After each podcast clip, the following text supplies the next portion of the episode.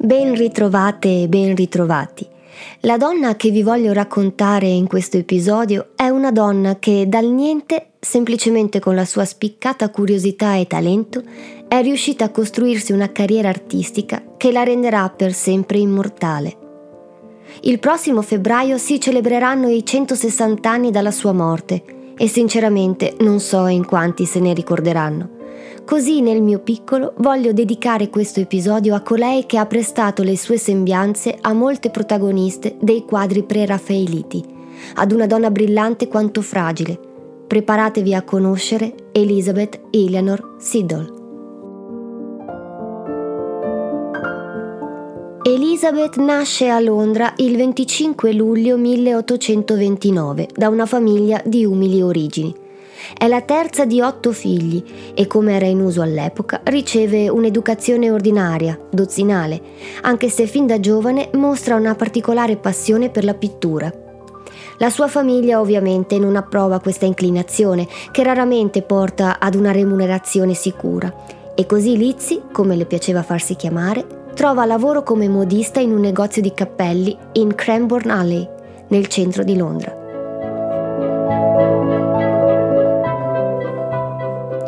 Magnificamente alta, con una figura adorabile e un viso dalla modellazione più delicata e rifinita. Ha gli occhi grigi e i suoi capelli sono come un rame abbagliante e brillano di lucentezza. In questo negozio, un giorno del 1849, la sua vita cambia completamente. Due sono le versioni che raccontano la storia di questa sua svolta. La più romantica la vuole intenta a lavorare in negozio quando viene notata dall'artista Walter Deverell, che, colpito dal suo viso e dalla folta chioma rossa, le chiede di diventare la sua modella per il quadro ispirato alla dodicesima notte di Shakespeare.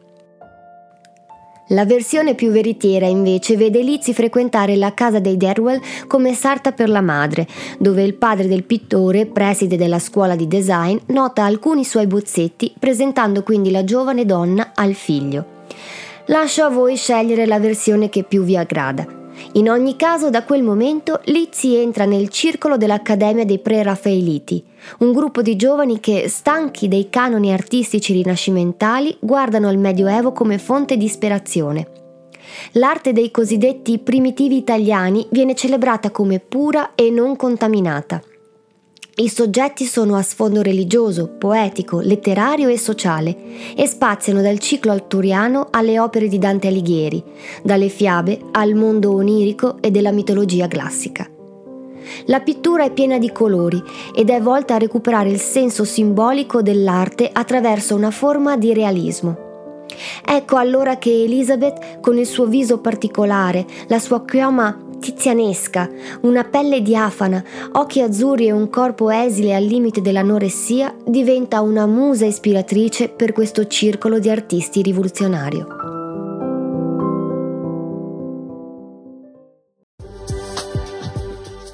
Ma fermiamoci un attimo e dedichiamoci alla rubrica delle 5 curiosità. Curiosità numero 1. Si può dire che la passione di Elizabeth Siddle per la poesia sia nata leggendo un'opera di Alfred Tennyson. Come è entrata in contatto con questi scritti? Forse andando in biblioteca, direte voi. E invece no. Pensate che ha trovato una poesia scritta sul retro di una carta da involucro per il burro.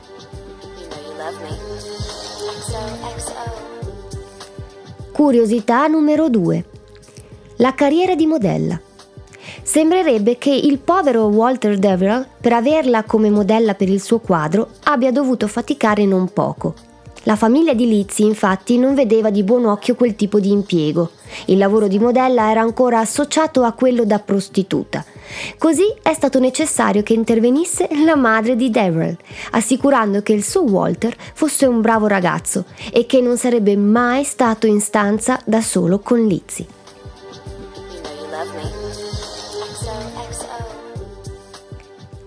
Curiosità numero 3. Ofelia.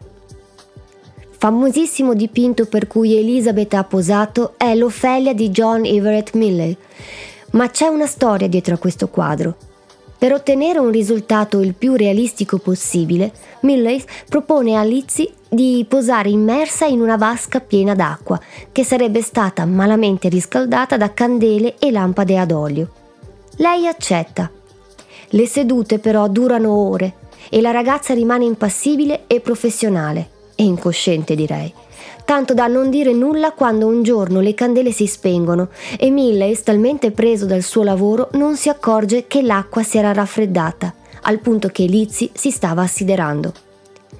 La ragazza si ammala gravemente di broncopolmonite. Sopravvive, ma da quel momento la sua salute sarà sempre precaria, tanto che il padre di lei chiede un risarcimento di ben 50 sterline al pittore. Altra fatale conseguenza è la necessità di far uso di quel farmaco da cui diventerà dipendente, il laudano. Curiosità 4 e 5. Cosa si cela dietro la morte di Elizabeth Siddle? Beh, per questa volta dovrete aspettare il termine dell'episodio per ben due curiosità la 4 e la 5 appunto. Questo perché dicendovi queste curiosità spoilerei molto della vita di Lizzie e per quanto io sia conosciuta come la regina degli spoiler, in questa occasione farò la brava e vi terrò sulle spine per ancora qualche minuto. Quindi seguitemi.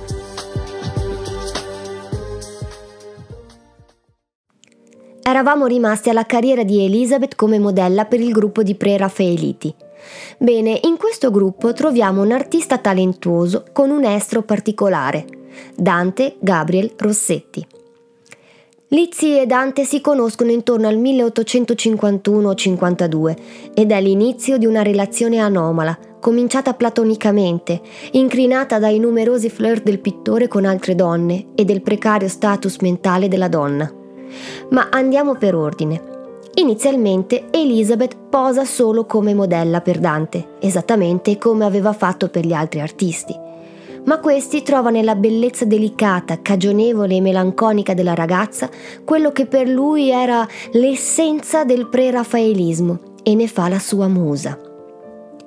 Da modella, Lizzie diventa anche allieva di Rossetti e ben presto mostra talento sia nella pittura che nella scrittura, producendo poesie interessanti e profonde, molte delle quali raccontano il suo delicato quanto difficile rapporto con il pittore dal fascino italiano, che nel frattempo la incoraggia a coltivare le sue naturali attitudini artistiche.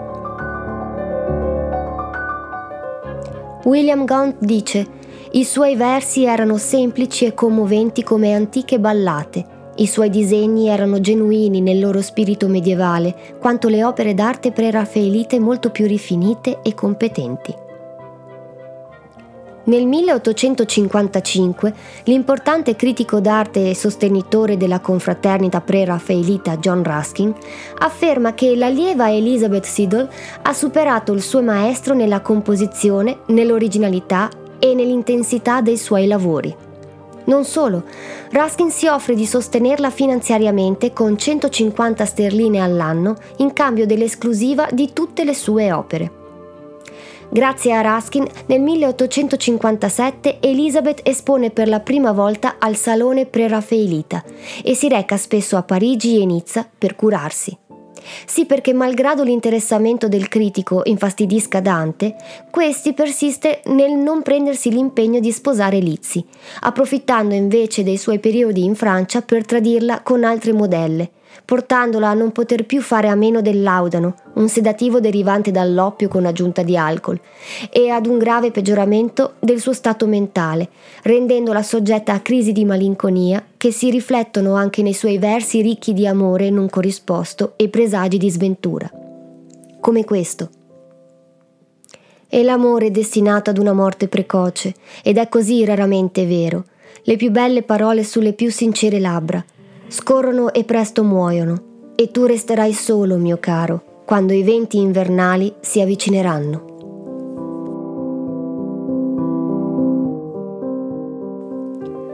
Uno dei motivi che spingono Dante a continuare a rimandare il matrimonio con Elizabeth sono le sue umili origini.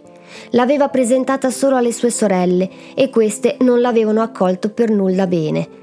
Ma nel 1860, dopo essere andata in overdose da Laudano, probabilmente per placare i dolori causati o da una tubercolosi o da disordini alimentari, Rossetti decide di sposare Lizzie, nonostante il parere contrario della famiglia. Dopo quasi dieci anni dal loro primo incontro, Elisabeth e Dante si sposano il 23 maggio 1860 nella chiesa di San Clemente nella località balneare di Hastings, con nessun familiare presente. Finalmente un po' di felicità nella vita di questa donna tormentata, penserete. Beh, sì, purtroppo non sembra destinato a durare a lungo.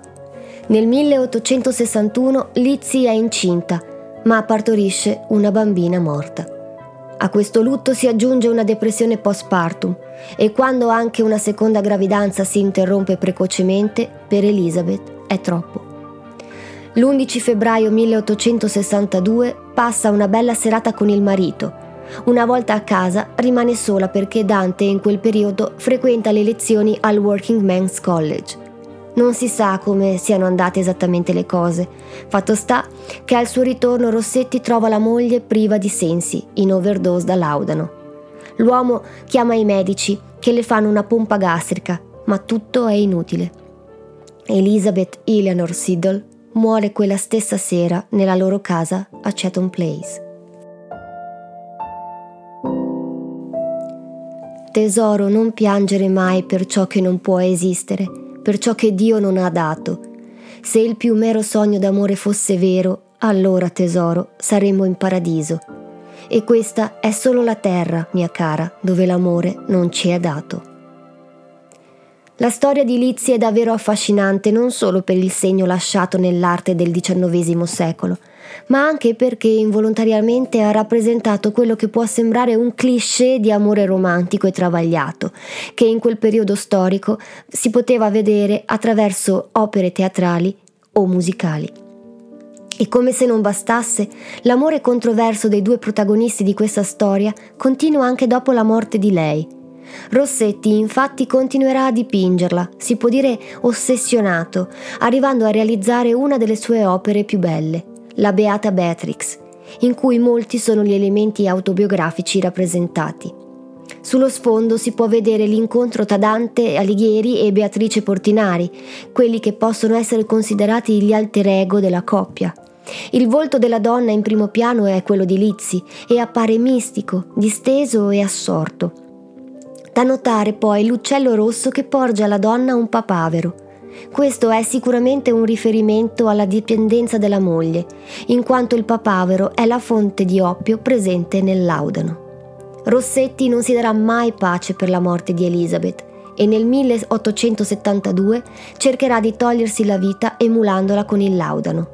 Verrà invece salvato dagli amici e morirà dieci anni dopo solo, squattrinato e folle.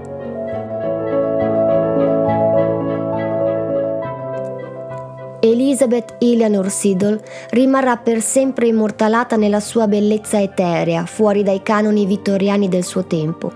Una chioma rossa che rappresentava l'ardore che aveva dentro di sé, ma che un corpo fragile e una mente labile hanno spento prematuramente. È giusto però ricordare quello che c'era in Lizzie oltre le tele di Rossetti, Milles e Hunt che la raffigurano. E questo è possibile solo conoscendo la sua storia. La storia di una donna nella storia.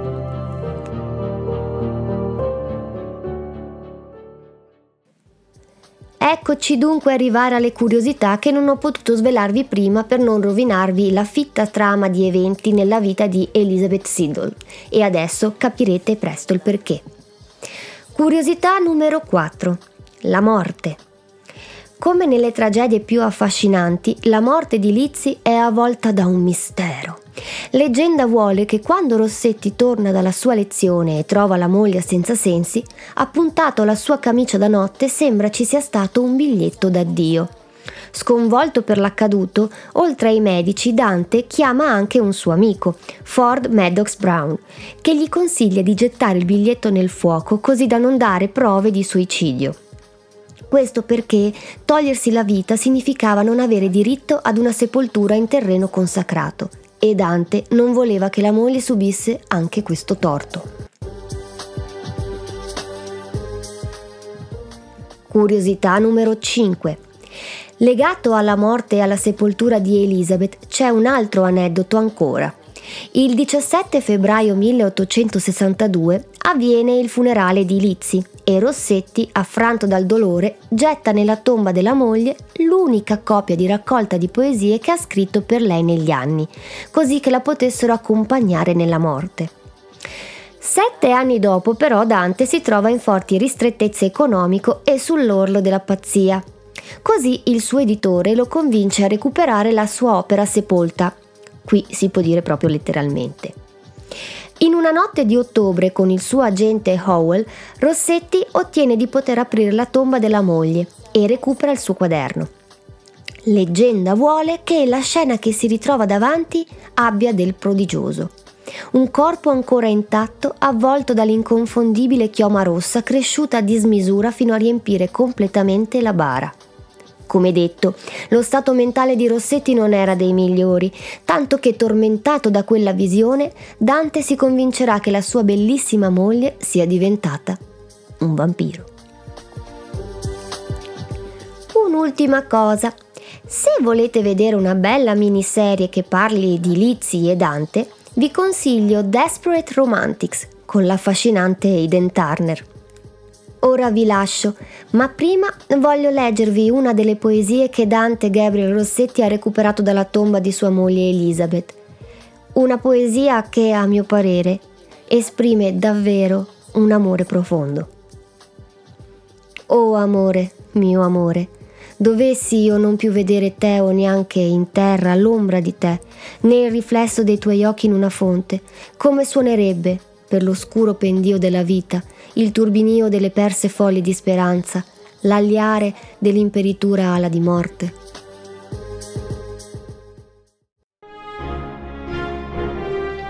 Si conclude qui questo episodio. Come sempre troverete nella descrizione link e bibliografia di riferimento e anche un film che vi consiglio di guardare. Sono Francesca e questo è il mio podcast Storie di donne nella storia. Grazie per avermi seguita e alla prossima!